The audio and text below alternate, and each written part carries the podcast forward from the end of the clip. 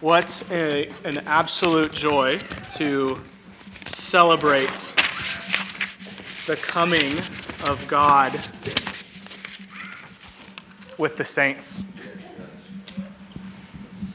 I'm going to share a quick word because Jonathan said it has to be 10 minutes. I want to present us with a question today of very, very high importance, possibly the most important question we could ever ask ourselves. During Christmas, which is my absolute favorite time of year, I just love Christmas. I feel like I kind of become a different person. Like, I don't, maybe I'm not. I feel like I'm kind of reserved and, like, you know, responsible but we definitely have a 14 foot inflatable snowman in my front yard named Louis Roscoe III. We put up the lights. We kind of, I just, I just love it. It just makes me so happy. It's like right after Thanksgiving, I'm like, let's turn on Christmas music. Let's get a tree. Let's put up the lights. I take the whole week of Christmas off just to do fun things. I just love it, right? And that's kind of a normal, uh, a lot of people are like that. But the, the question that we're faced with when we really look at what Christmas is is what do we do with the incarnation? What do we do with this birth of Jesus? We're going to look at a couple uh, examples that we have in Scripture of people who were faced with the same question What do I do with the birth of this poor uh, infant in Bethlehem. And we know that this was one of the most, is the most significant thing in history up to that point because creation itself was proclaiming the coming of this infant. Uh, there's a lot of teaching out there around the star and around the Magi, and there's a lot of people who give it scientific explanation. Maybe there is a scientific, I don't, I don't know. What I know is that Jesus at one point said, If I am not who I say I am, the rocks would cry out. I don't think he was being hyperbolic. I don't think he was just trying to prove a point. He's saying that this is my creation, created by me and through me. And if I wasn't who I said I was, the earth would cry out against it. And likewise, when Jesus left his throne and came to earth, his creation was proclaiming it. The Magi, or the wise men, saw a star and they followed it to Bethlehem. We don't know a lot about the Magi. Um, if you do a Google search, you will find a lot of theories on who they were. Um, but one thing that pretty much all scholars agree on is that the Magi were involved in some type of astrological worship or occult or divination or sorcery. Um, most likely, they understood well Jewish tradition and Jewish prophecies to know that the star or the sign that they saw had to do with the Jewish king, right? Because they told Herod the Jewish king. Um, and so they understood a lot of that. We know in the Old Testament that Daniel, his position for Nebuchadnezzar, uh, is referred to in historical documents as chief of the Magi.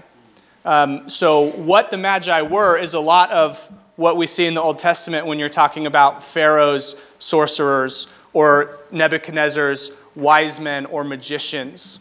Um, they were not most likely Jews, and they were not serving Jehovah.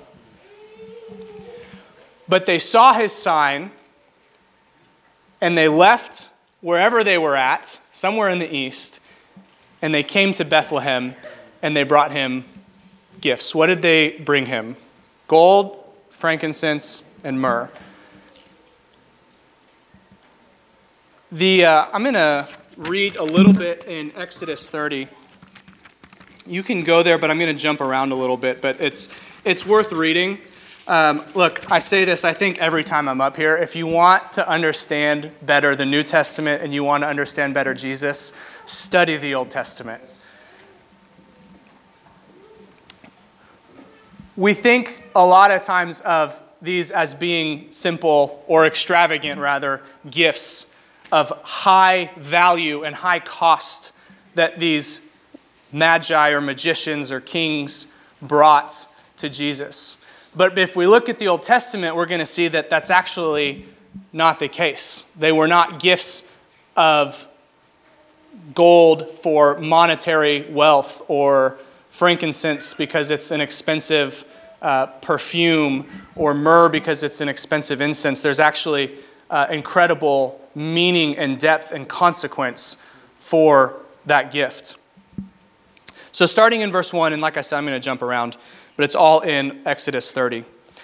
So the Lord is directing Moses. You shall make an altar on which to burn incense. You shall make it of acacia wood. A cubit shall be its length, and a cubit its breadth. Breadth. It shall be square, and two cubits shall be its height.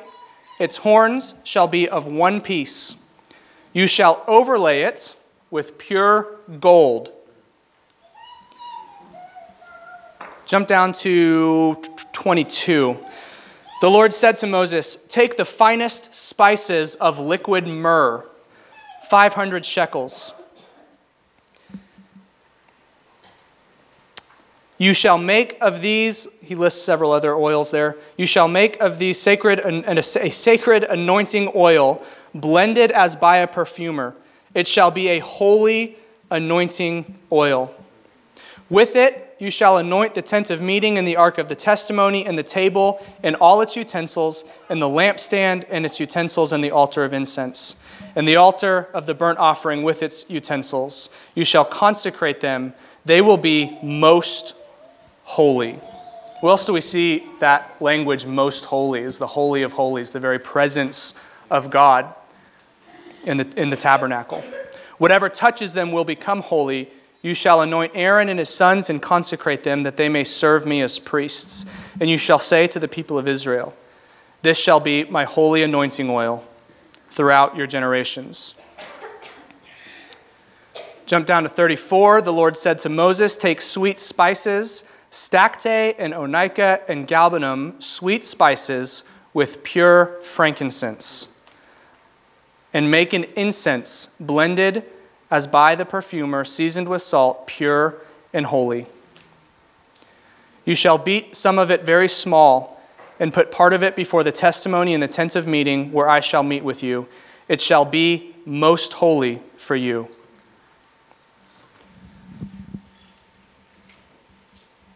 The gift, the word gift that we see in the New Testament, uh, most translations say gifts. They brought him gifts. The Greek word is korban or korban, and it's a singular word. They brought him a gift, or they brought him the gift. The gift of the Magi was an offering of worship. What they were doing was not bestowing Jesus and his family with earthly gold, they were proclaiming him the Most High God, come to earth to dwell among his people. They were burning incense and anointing him with oil. Jesus is our great high priest, yes? And before the priests could serve in the tabernacle, Aaron and his sons, they had to be anointed with myrrh. See, the, the Magi understood, regardless of who they were, they understood who Jesus is that the birth of this infant is the birth of God as man dwelling with his people. And they were worshiping him as God. I'm going to read uh, another verse in Matthew.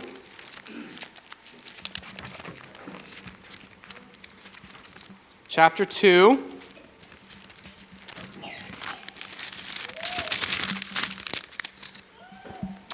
Now, after Jesus was born in Bethlehem of Judea in the days of Herod the king, behold, wise men from the east came to Jerusalem, saying, Where is he who has been born king of the Jews? For we saw his star when it rose and have come to worship him. When Herod the king he heard this, heard this, he was troubled, and all Jerusalem with him. And assembling all the chief priests and scribes of the people, he inquired of them where the Christ was to be born. They told him, In Bethlehem of Judea. For so it is written by the prophet, And you, O Bethlehem, in the land of Judah, are by no means the least among the rulers of Judah, for from you shall come a ruler who will shepherd my people Israel. Then Herod summoned the wise men secretly and ascertained from them what time the star had appeared. And he sent them to Bethlehem, saying, Go and search diligently for the child, and when you have found him, bring me word, that I too may come and worship him. After listening to the king, they went on their way. And behold, the star that they had seen when it rose went before them until it came to rest over the place where the child was. When they saw the star, they rejoiced exceedingly with great joy. And going into the house, they saw the child with Mary, his mother, and they fell down and worshipped him. Then, opening their treasures, they offered gifts of gold, frankincense, and myrrh. And being warned in a dream not to return to Herod, they departed to their own country by another way. Now, when they had departed, behold, an angel of the Lord appeared to Joseph in a dream and said, Rise, take the child and his mother, and flee to Egypt, and remain there until I tell you, for Herod is about to search for the child to destroy him. And he rose and took the child and his mother by night and departed to Egypt, and remained there until the death of Herod. This was to fulfill what the Lord had spoken by the prophet Out of Egypt I called my son. Then Herod, when he saw that he had, be tri- had been tricked by the wise men, became furious, and he sent and killed all the male children in Bethlehem and in all that region who were two years old or under, according to the time that he had ascertained from the wise men. Then was fulfilled what was spoken by the prophet Jeremiah. So again, we ask the question what do we do with the incarnation? You have pagans and sorcerers who leave everything they know to come and worship and proclaim Jesus, the God, has come to dwell among his people. And you have Herod the king who acknowledged the birth of Jesus, but said, I am still king, and I will still rule, and I will do everything I can to thwart the rule of Jesus. It's not enough to acknowledge that Jesus was born in Bethlehem. It's not enough to acknowledge that this was possibly the most important and unique individual ever born in the history of the world. It's not enough to once a year celebrate the birth of Jesus. It's not the acknowledgement that Jesus is born, it's what do we do with it? Do we leave everything that we know. And, and this for us now is, is a daily thing. Do I lay down my pride? Do I lay down my control of my life and submit it to the God who dwells among us? Or do I take a stand and say, no, no, no, this is my life and I'm in control? And nobody's going to take that control away from me. How we respond to the incarnation is the greatest question that we can ask ourselves. In, uh, in, in John chapter 6, Jesus is talking with his friends, his disciples, not the lost people. He's talking with his disciples, the people who are following him and listening to his teaching. And he says, that you have to eat my flesh and drink my blood. And they said, That's too much for us. And they left. And then he turned to the 12 and said, What about you? Are you going to leave? Are you going to leave me too? Peter's answer, Where would we go? You alone have the words that give life. Celebrate Christmas. Have fun do traditions, make new traditions. All of that is good. but it's not enough.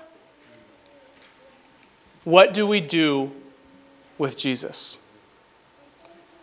Every day, it's a submission. Every day, we take up our cross. Every day, we lay down our will. And this isn't just a question of salvation. It's not just a question that you get to ask or answer one time and then you are in relationship with the Lord. It's every day. Take up your cross every day. Deny yourself every day. Lord, I submit my will to you every day. It's hard. It's hard to do. But He alone has the words that give life. So, so Advent uh, is this is kind of embarrassing. I, I only knew this like last year that Advent is the, the season of waiting for the coming of Jesus. So it's like December 1st to December 24th, we wait for the birth of Jesus. And we celebrate Advent to remember the waiting, the thousands of years that the earth waited for the coming king. But we're in another season of Advent now, knowing through Scripture that Jesus is coming back to establish forever his kingdom on this earth. And so, our part in that is we wait expectantly for the coming of Jesus. And while we're waiting, we're laying down our lives, we're laying down our pride, we're laying down our will, and we are submitting to the God who dwells among his people, who alone has the words that give life.